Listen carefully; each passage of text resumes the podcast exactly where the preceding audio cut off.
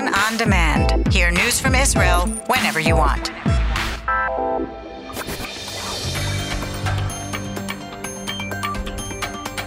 You are listening to the English language news of Kan, the Israeli Public Broadcasting Corporation.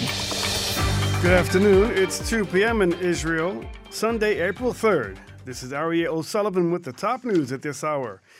There is a state of high alert for terror attacks across the country and possible Hamas rocket strikes from Gaza, following the killing of three armed Arabs during a gun battle with Israeli security forces early Saturday in the Jenin area in the West Bank.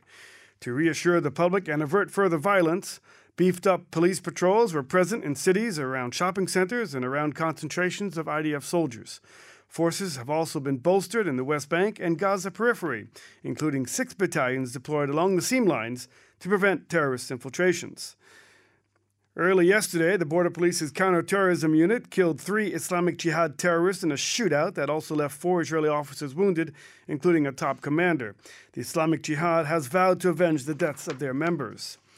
Security forces, sources said that they were particularly concerned at this sensitive time of the Muslim holy month of Ramadan, which began yesterday, in light of the amount of weapons circulating in the territories. The main concern for, is for contagion attacks by lone wolves who may be inspired by the recent terror attacks against Israelis and which have been popularized on the social media networks.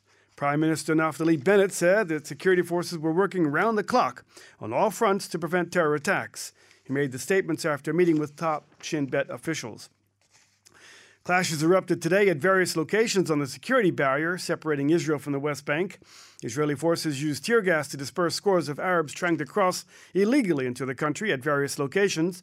Palestinian reports said that a number of people were wounded from gunshots and suffered from tear gas inhalation near Kalkilia. Turkish President Recep Tayyip Erdogan telephoned President Isaac Herzog over the weekend to condemn the spate of terror attacks against Israelis. According to a statement issued by the Turkish presidency, Erdogan also stressed the importance of allowing Palestinians from the West Bank to enter Jerusalem for the Ramadan prayers at Al Aqsa Mosque on the Temple Mount. Israel and the United Arab Emirates concluded negotiations for a free trade agreement. The agreement was reached on Friday, and a statement from the Economy Ministry described the agreement reached as extensive and significant and said it included regulation, customs, services, government procurement, and electronic trade.